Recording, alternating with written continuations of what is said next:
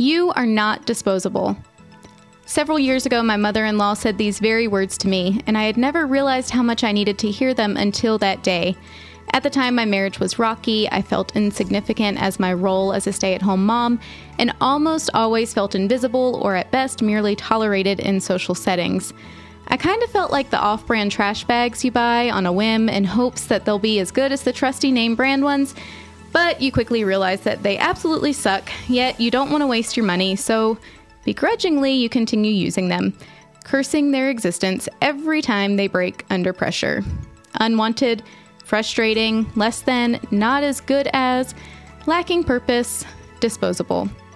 Hearing my mother in law with all the loving kindness and a splash of firmness sprinkled in reminded me that I am not an off brand trash bag, are words that still find themselves echoing in my mind from time to time today, and I'm sure they always will.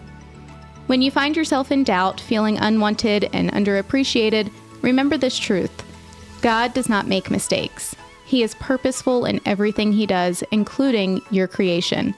He has never once looked at you with regret. To him, your life is significant.